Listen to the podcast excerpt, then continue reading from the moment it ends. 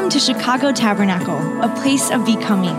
Wherever you find yourself, we pray that you would be encouraged today by God's word. We're excited to continue our series, The Promise. Um, you don't want to miss next week uh, as well. Pastor Toledo will be uh, finishing up the series on Christmas Sunday.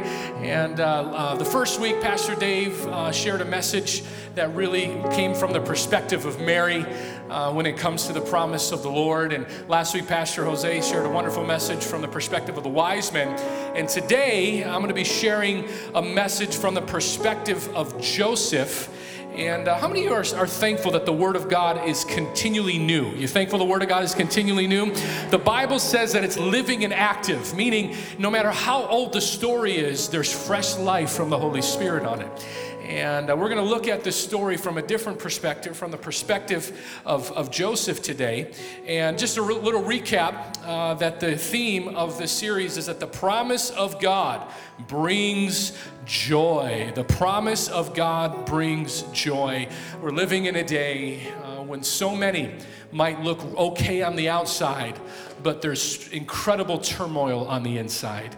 You know, many times folks put up their best foot forward when they're putting something on social media or they're posting something. But we know that man looks on the outward appearance, but God looks at the heart. And joy is something that cannot be fabricated, but it's something that the Spirit of God loves to pour out into our hearts. You believe that? Say amen. So here's what we're going to do. We're going to jump right into it. I'm going to read, uh, and then I'm going to make some, some, some points, and then we'll pray in a second. But I'm going to jump right into Matthew chapter 1 Uh, as we continue our series today. Matthew chapter 1, starting in verse 18 uh, out of the NIV translation. It says this This is how the birth of Jesus the Messiah came about. His mother, Mary, was pledged to be married to Joseph. But before they came together, she was found to be pregnant through the Holy Spirit. And because Joseph, her husband, was faithful to the law and yet did not want to expose her to public disgrace, he had in mind to divorce her quietly. But after he had considered this, an angel of the Lord appeared to him in a dream and said, Joseph, son of David, do not be afraid to take Mary home as your wife, because what is conceived in her is from the Holy Spirit. And she will give birth to a son, and you are to give him the name Jesus. Can we all say Jesus? Wonderful name. Because he will save his people from their sins. All God's people said, Amen. All this took place to fulfill what the Lord had said through the prophet. The virgin will conceive and give birth to a son, and they will call him Emmanuel, which means God with us. And when Joseph woke up, he did what the angel of the Lord had commanded him and took Mary home as his wife.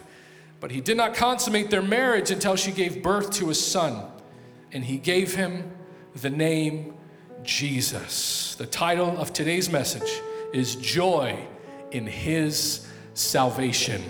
Joy in His salvation. Put a hand upon your heart as we pray together. Father, we thank you this morning. Oh, Lord Jesus, that over 2,000 years ago you came to this earth to save us from our sins, oh Lord. And we thank you that you are still working today. And so, Holy Spirit, we welcome you now.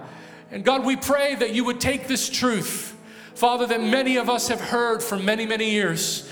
And may you make it new again in our hearts. As the psalmist said, restore unto us the joy of our salvation.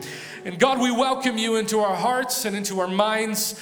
We pray that any distraction would now be gone and that we would be open uh, to old truths and we would also be open to new truths. Breathe afresh and anew upon our hearts, we pray.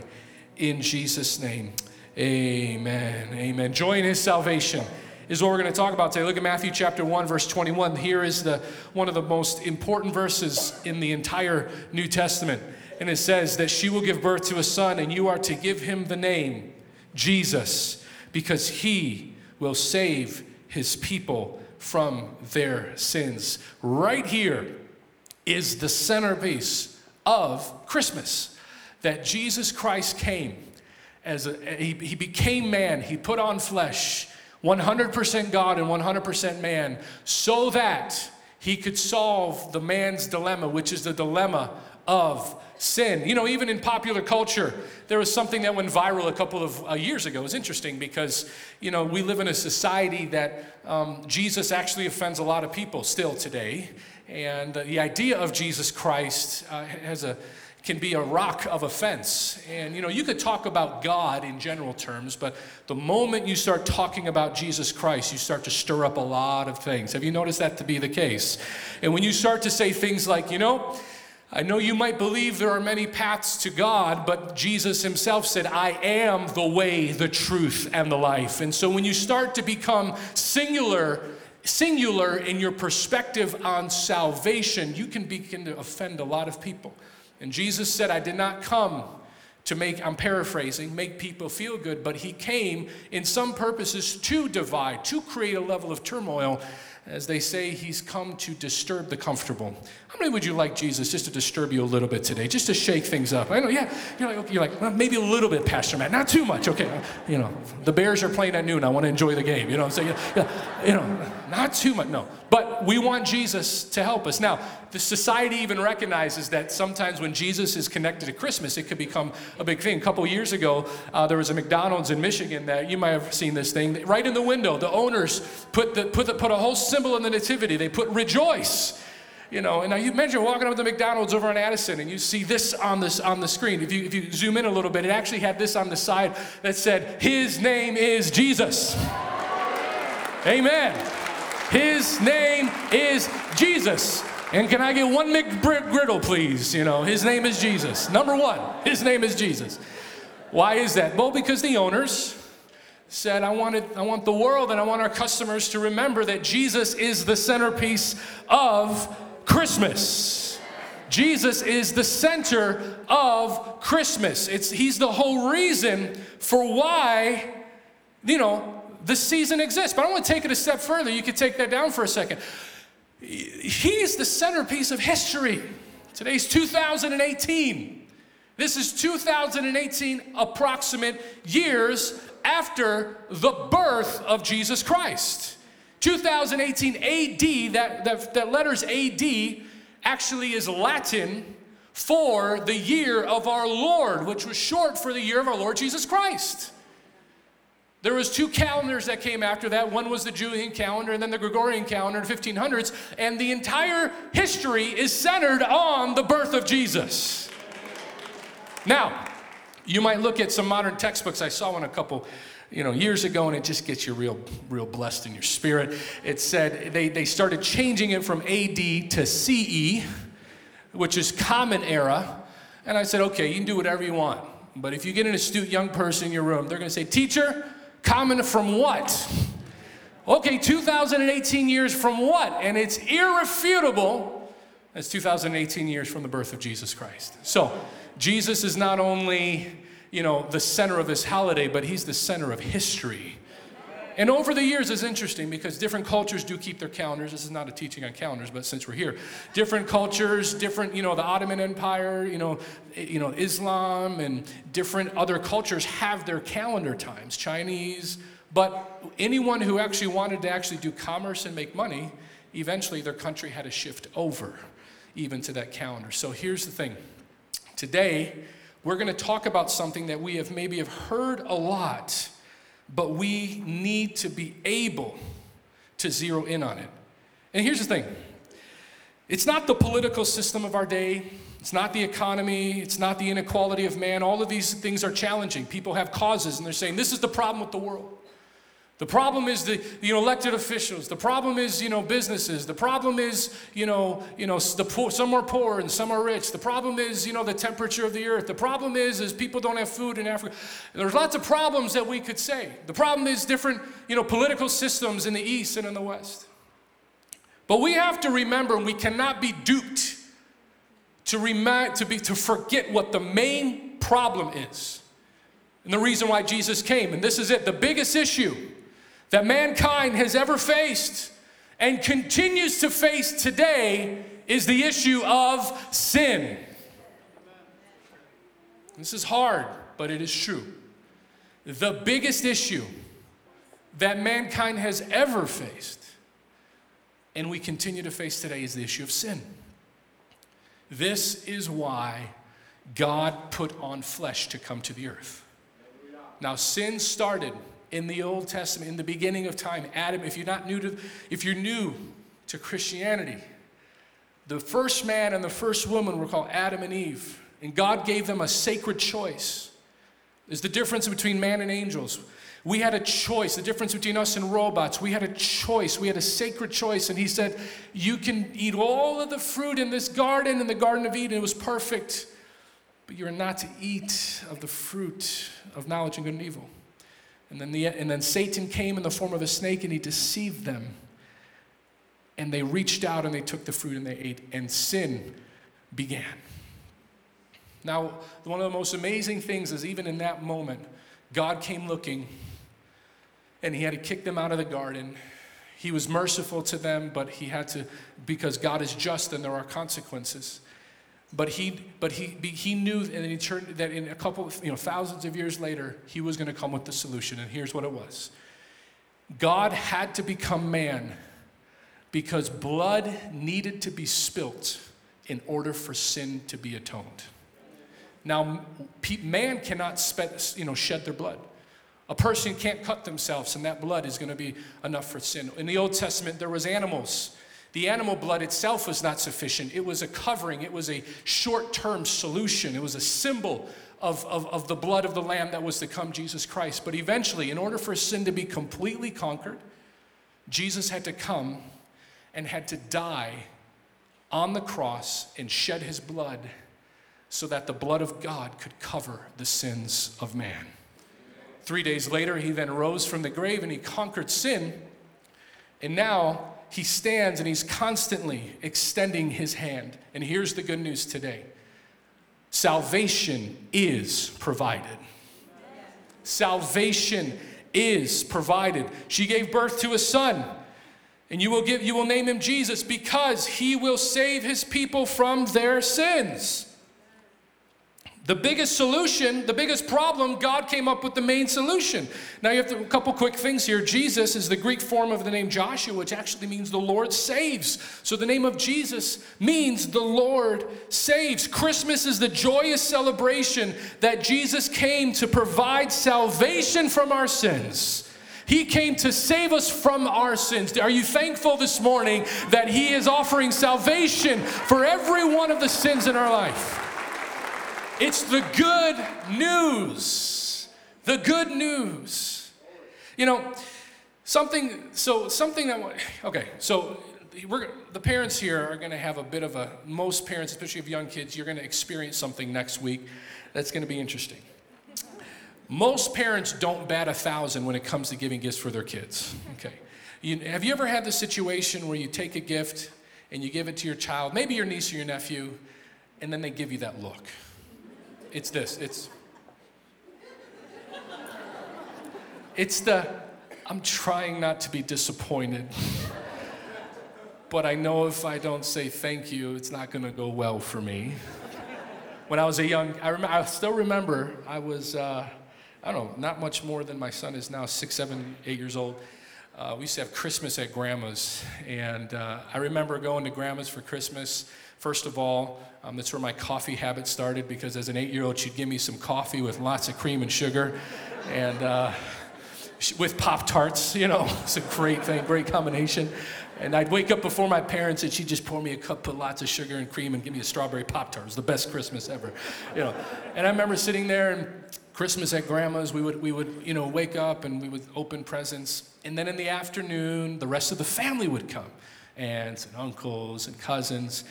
And we were polite and we would pass the gifts and people would open the gifts. And then I was, you know, you know, a little kid, you're waiting for your gift, waiting for it to get passed around. It's like, ah.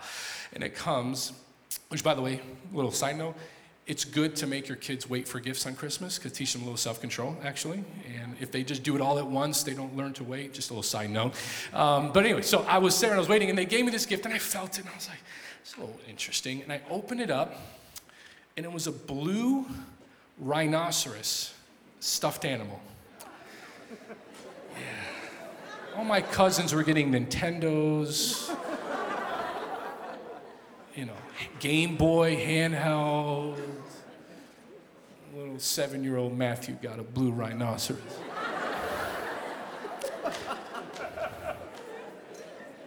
I took that thing and I chucked it across the room.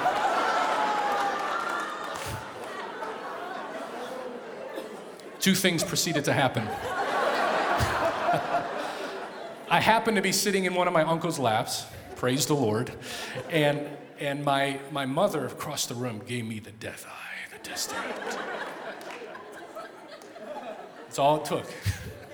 My uncle squeezed me a little tighter and he whispered, Matthew, say thank you. So I got up and I went and took it and I said, thank you, you know. When you get a gift on Christmas and it's something that you that maybe you weren't expecting, it's hard to be thankful for it, right?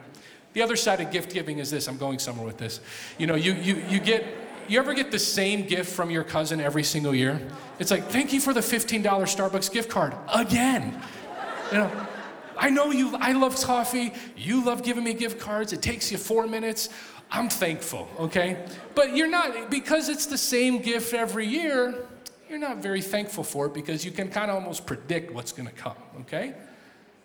Salvation at Christmas time could be very similar. Because we hear Jesus saves you from sin, because we hear Jesus came as a baby, appreciating the gift of salvation could be very difficult. Constantly appreciating it all the time can be hard. So, one of the things we're going to do for a quick moment is we're going to take a moment to reflect on, on something so that we can celebrate the salvation in Jesus, so that we can have joy in his salvation. In order to do that, let us look and remember what God saves us from. Okay? First of all, we have to remember sin affects our relationships with three things. A lot of things, but here's just three general things. First of all, sin affects our relationships with God, people, and self. This is one of the things that affects us. Now, there's a lot of roots and fruit that kind of comes from here, but generally speaking, because of sin, which, by the way, let me define sin real quickly. I, I, we used to tell the kids this when they were little, kids' ministry. Sin is anything you think, say, or do that breaks God's law. Okay? It's a very simple thing. So, sin is anything you think, say, or do that breaks God's law. It's something very simple to remember, okay? Showing your hands, how many of you sinned before? I have, yes, okay. For all of sin and fallen short of the glory of God. We know that. But what are the effects of sin? Okay, one of the things is that we remember Jesus doesn't just forgive us of our sins, but he actually cleanses us from the very effects of sin. So, three things that affects is, our, is, is God, relationship, and people. Take that down for a second. There's a quick quote I want to put up here, and it says this this is from Ravi Zacharias. God will give you the most sacred gift, listen to this, of the prerogative of choice. But God does not give you the privilege of determining a different outcome to what the choice will entail. The consequences are bound to the choice. Keep this up for a second. Here's the thing, and we live in a society that culture likes to just ignore this fact.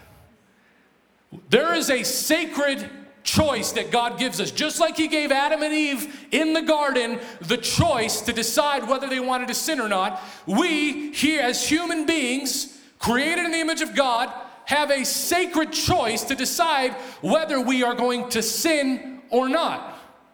But sometimes we can be deceived by the fact, and we can start to think that we can actually control the consequences of sin.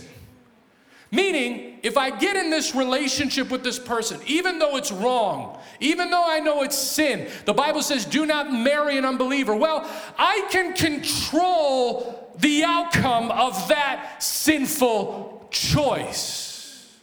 Or the enemy, maybe you are married, will whisper and say, listen, you know, this person hasn't done anything wrong, your husband or your wife, but you should just divorce them.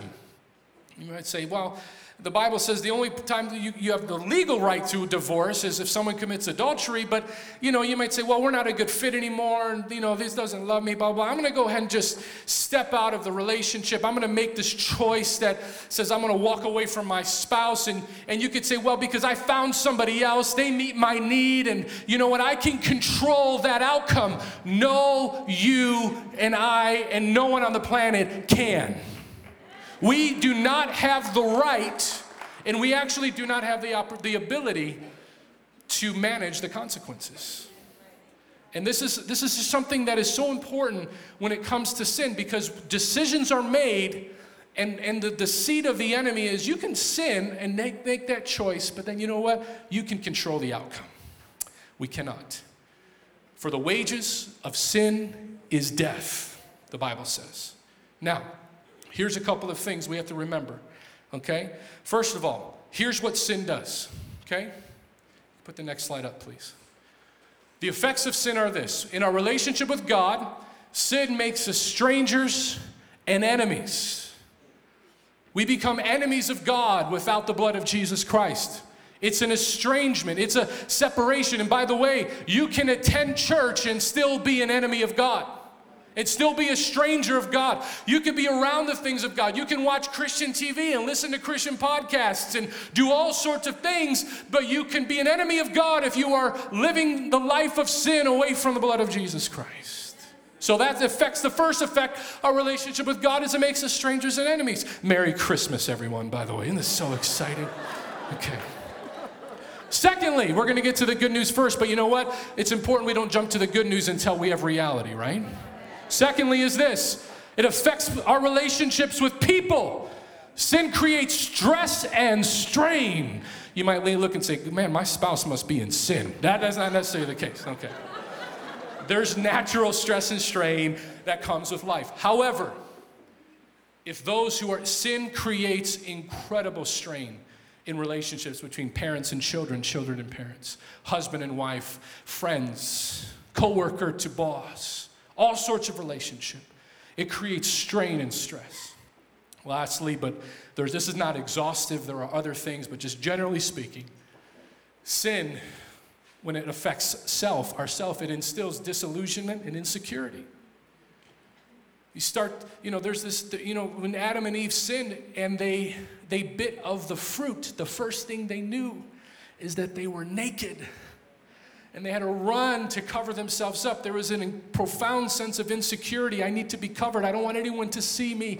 I feel shame, disillusionment, and confusion. That's what sin does.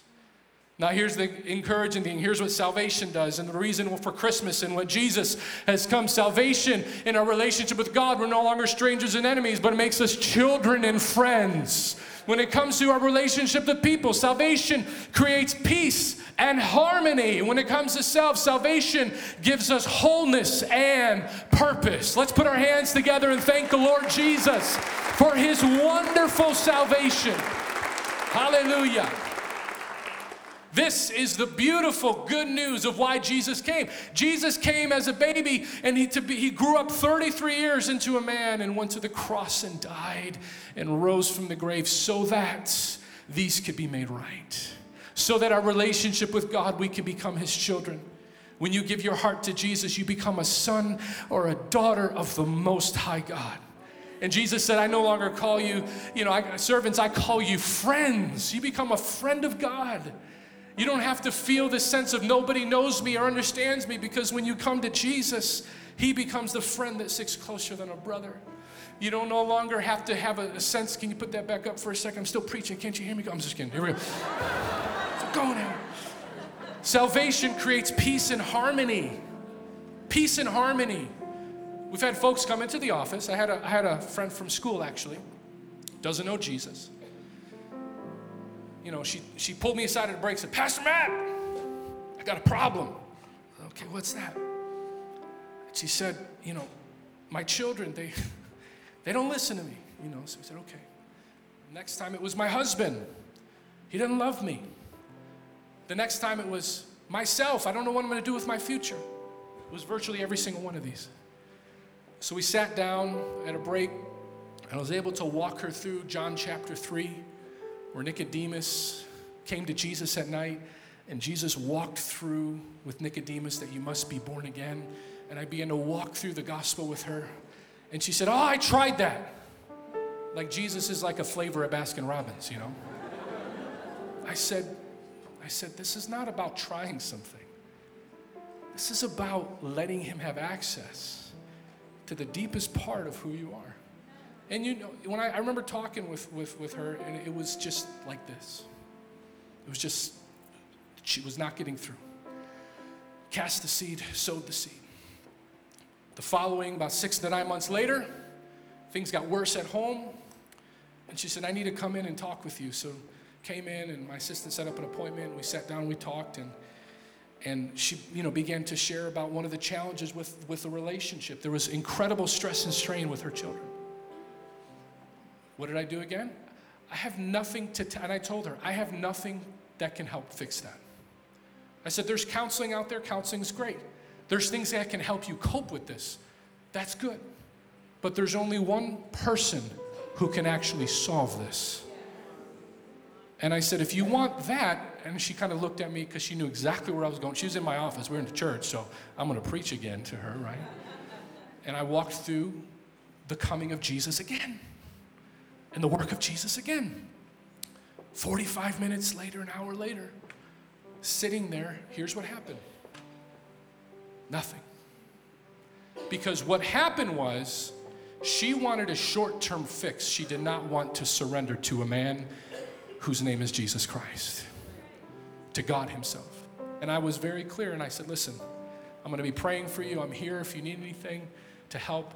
But the only thing is that you need Jesus Christ because guess who actually needs to change? The common person in the orbit of all the challenges. It's you. But Jesus has to do it. We're still believing and praying that those seeds are going to bear fruit one day. But what, what happens? Peace and harmony. Jesus brings peace and harmony in a supernatural way. I got to keep moving here. Lastly, when it comes to salvation and self, instead of disillusionment and insecurity, oh, Jesus comes and brings wholeness and purpose. You might be here today and you are struggling during this season. Dark thoughts are creeping across your mind and your spirit. Thoughts of maybe the extreme side of ending your life, the moderate side of just giving up and saying, Well, let me just hit cruise control. This is too difficult. Jesus Christ said, I have come that you might have life and life to the fullest. Jesus comes and brings purpose and wholeness. Now, maybe you've grown up in the Lord and you've heard this phrase, Jesus, God's got a plan for your life. And it just washes off your head. You say, well, you know, you got to surrender your life to Jesus, let Him direct you, maybe it just flows off. Yeah, yeah, yeah, yeah, yeah, I know that. But maybe you're stuck here today. Sometimes we're stuck when it comes to our purpose because Jesus is saying, listen, if you move down the path on that decision and I'm not the center of it, it's going to ruin you. And this is hard for church kids, church folk, folks who've been around the things of God for a while. Those who don't, who just come in to know Jesus, this is easier for them because they remember what it was like in the darkness. But when you've been around the things of God for a while, very you can start to think, well, I can do this on my own. God's I'm, i belong to Jesus. I'm going to make this decision. But sometimes the Lord stalls because He said, no, no, no, no. I don't want to be part of the decision. I want to be the entire decision. Because guess what? That's where you'll be your happiest. So can we thank the Lord for His salvation today? Amen. Second point here, and then we're going to pray here in a few minutes. And we can rejoice in salvation. We can have, my prayer, prayer is, is when we leave here today, there would be a fresh joy in the salvation of the Lord today. So not only is salvation provided, salvation is present.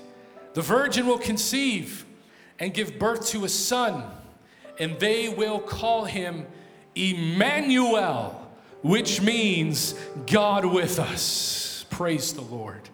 So not only does Jesus come to save us from our sins, but he comes to be with us. Everyone turn to your neighbor and say, God's come to be with you. Turn to your neighbor, left to the right. Tell him, God's come to be with you.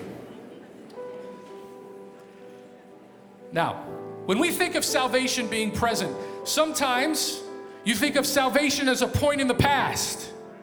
You think of salvation of something that happened at, at, a, at, a, at a church service 25 years ago, and it's great and wonderful to remember the day that the Lord saved you. And it's good to remember the day that you were baptized. And it's important to remember the time when He snatched you up and He set you on solid ground. But in order for us to appreciate salvation and have a and rejoice in salvation, we need to remember that salvation is not just something in the past, but it is something in the present today. You know, there's a uh, there's a there's a, a, a philosophical belief called deism. Deism. Deism is, is the belief that God is ultimately responsible for the creation of the universe, but he doesn't really interfere directly into the created world. So, on the extreme version of this, stick with me for a second, it's the idea that, you know, God winds the clock and then lets the clock tick. Now, as Christians that are New Testament Christians and we read our Bible, we know that that's not true, but sometimes we act like that. Thomas Jefferson, one of our founding fathers, was known to be, in some ways, a classic deist who he actually cut out parts of the Bible, anything that was supernatural intervening, he would actually cut them out of the Bible and he created his own book of morals. Because his perspective was yeah, God did something back then, but today we're on our own. But sometimes we act like that as Christians. We become practical deists. Because we, if you think back, think back over 2018. Let's be honest for a moment. Most, if there was a if there was a mistake that you made, big or small, okay? How many would just raise a hand? You made a big or small mistake? One or the other. Yeah, okay. We all did. Now, how many of those mistakes were made because we did not consult the Lord? Let's, let's, let's, put showing your hands, how many be courageous? Say, you know what? I didn't really talk to the Lord about that or seek counsel from God. Look at that, right? Okay. What is that? That's not depending upon the present salvation of Jesus. And we've all been there. No one's perfect. This is the nature of it. That's not trusting in Emmanuel, God with us, God with me today. By the way, when you give your heart to Jesus Christ, one of the most amazing things happen is that God Himself, by His Spirit, comes to live inside of you. He's not out there, He's not in a building somewhere. The Bible says you become a new creation and God comes to take up residence in your soul. So sometimes we actually become practical deists where we say, you know what?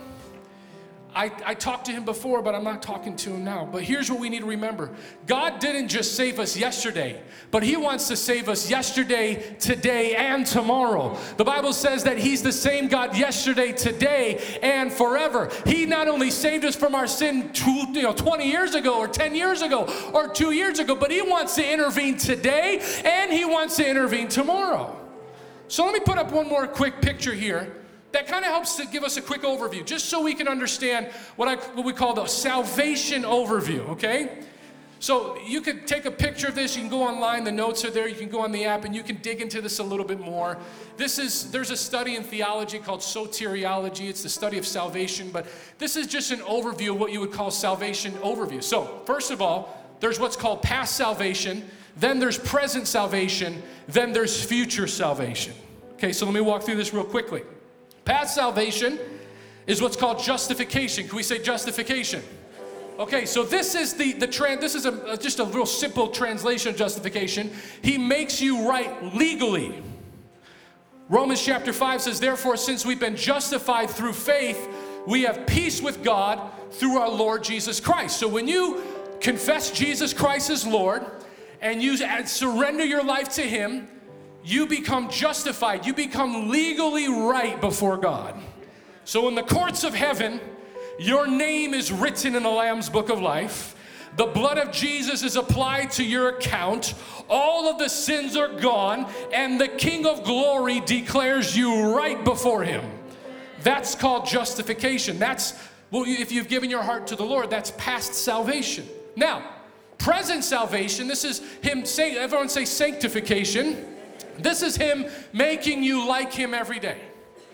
This is us, Jesus, just making us like Him day by day by day by day.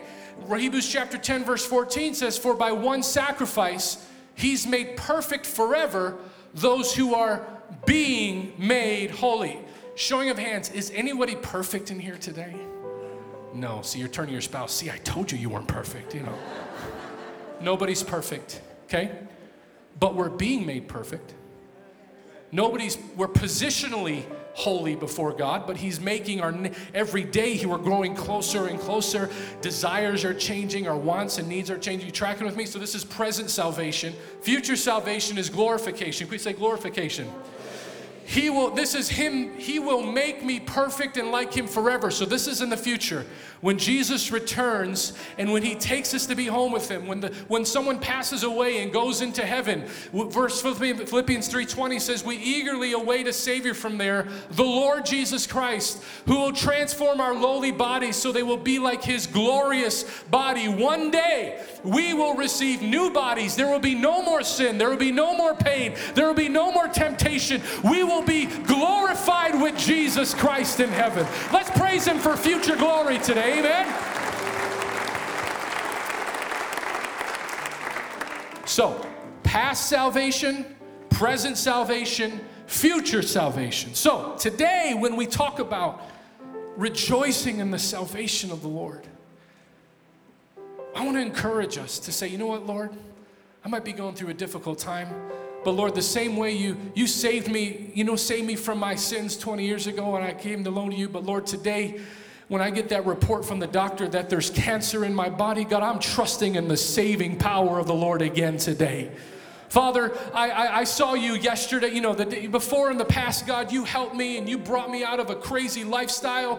Lord, today I'm believing you for my child or my niece or my nephew. They don't know you, but God, would you be a present saving God today, Lord? God, I know in the past you declared me right, but Father, today, Lord, my marriage is in trouble. God, I'm calling upon Emmanuel, God with us to come for present salvation, Lord. This is the ability to recognize that salvation, God wants to do it again today.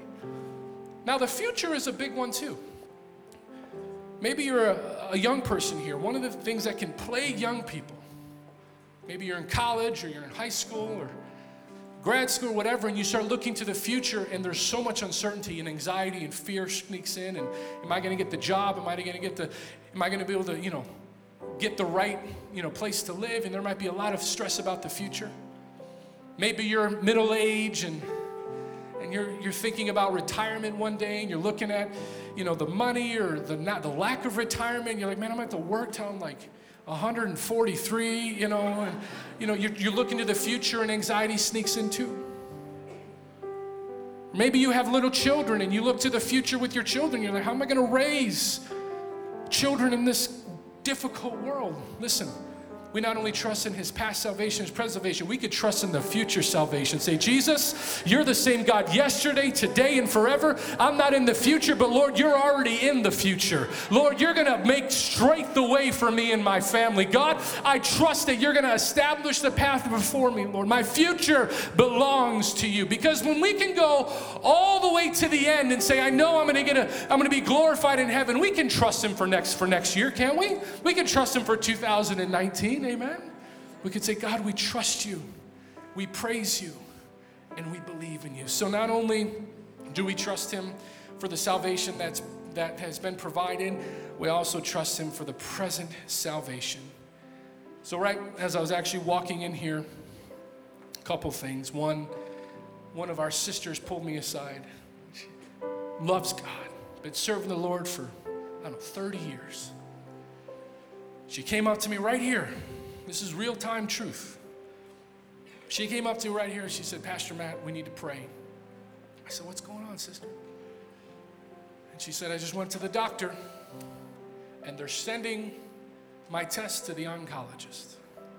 And you could tell she was very shaken, yet very secure at the same time.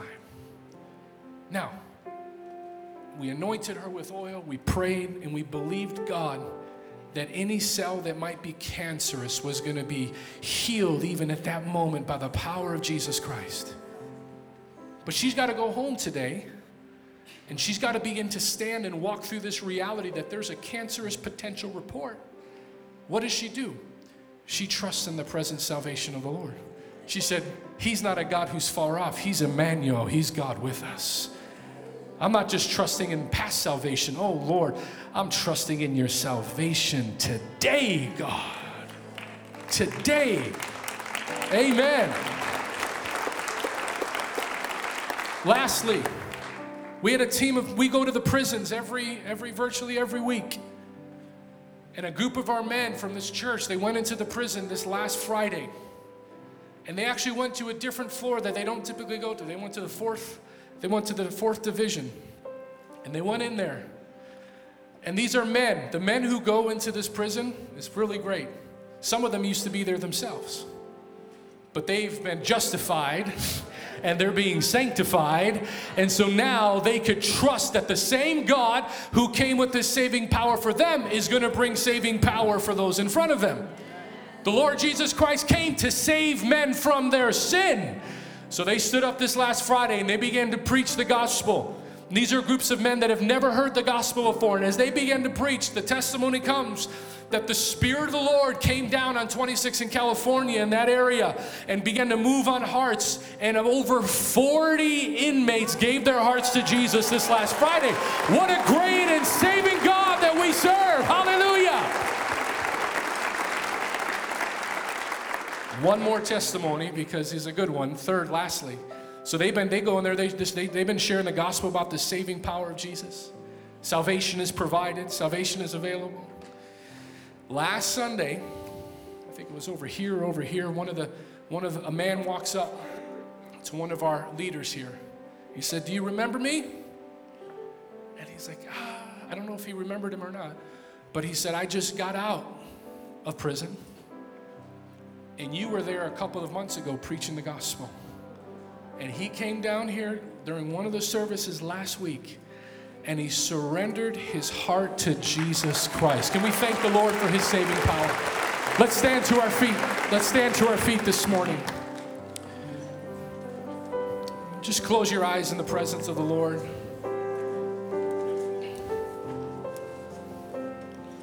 We're going to sing this song in a moment. And as we sing this song, there's those of us from a variety of different places. But we want to stretch our hands out to Jesus today. Because Jesus not only saved in the past, but today, I don't know what your situation or circumstance is, the Lord knows, He's here. And we want to believe in the present saving power of Jesus Christ, the God of salvation, the God of healing, the God of deliverance, the God of peace and joy, the God who brings relief in the midst of challenge. And we're going to pray in a moment, but let's stretch our hands out to the Lord and we're going to sing this to Him as our response to Him. Come on, lead us, brother. Hallelujah. I found my freedom my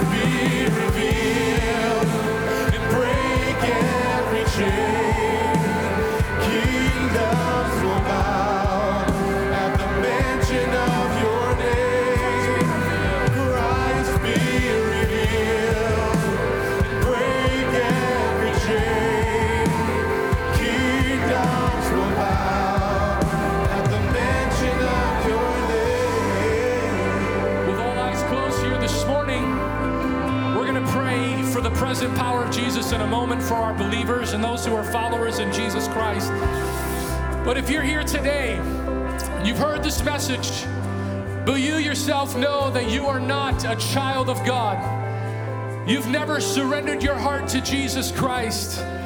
Maybe you've heard about Christmas, but now you understand the deep reason for Christmas. And today you would say, Pastor Matt, I want to ask Jesus to come and to cleanse me of my sin, and I want to become a child of God. I no longer want to be disillusioned. I don't want to have stress and strain in these areas of my life. I want to live a life of wholeness that God offers. Would you just lift your hand in the Lord's presence if that's you? You would say, I want to, I want to uh, surrender my heart to Jesus. Come on, put your hand nice and high so I can see it. Amen. A couple of hands have gone out. Here's what I'm going to have you do. If you raise your hand, do me a quick favor. I want you to slip out of your seat and come right here to the front. You're going to meet Pastor Dave. Come on, let's give them a big hand as they come. Come on, if you slipped your hand, slip out of your seat and come right over here. Come right on over here. Come on, let's cheer for them, church family. Let's praise the Lord. Hallelujah. Raise your hand, our pastors are going to talk with you. They're going to encourage you and walk you through. Come on, let's celebrate again for all of them who are giving their heart. Now, they're going to experience the justifying power of God being made righteous. But if you're here today and you would say, I need to invite Emmanuel into my moment, into my situation. I need to, to trust on the present salvation of the Lord. We're going to sing this again. We don't have a lot of time, but I want you to slip out of your seat real quickly and we're going to pray for you and we're going to say, God, whatever the situation is, bring your present saving power. Come on, let's sing that again. Christ be revealed.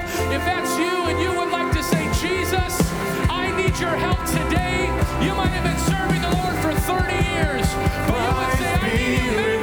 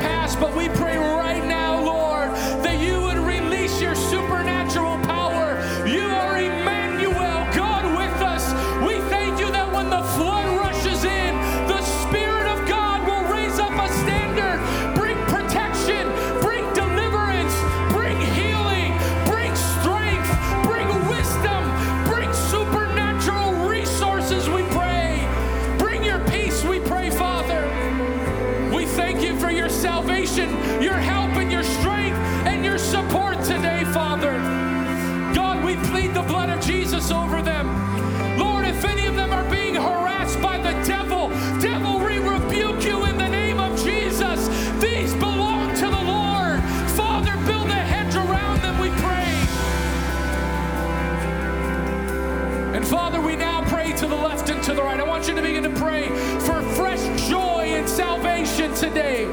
Pray for your in the congregation. Pray to the left and to the right. God, put a fresh joy and appreciation for the cross today. A new joy in our hearts, Lord, for what Jesus came to do. Thank you, Father. Father, restore the joy of salvation in every one of our hearts, Lord. We thank you that you came to this earth to solve biggest issue of sin. And whether we've been serving you for two weeks or 20 years or 50 years, would you put a new joy in your salvation in our hearts, Lord? A new appreciation for all that you've done. May this be a season where we are carriers of the salvation of Jesus Christ. And Father, we may not know what the future holds,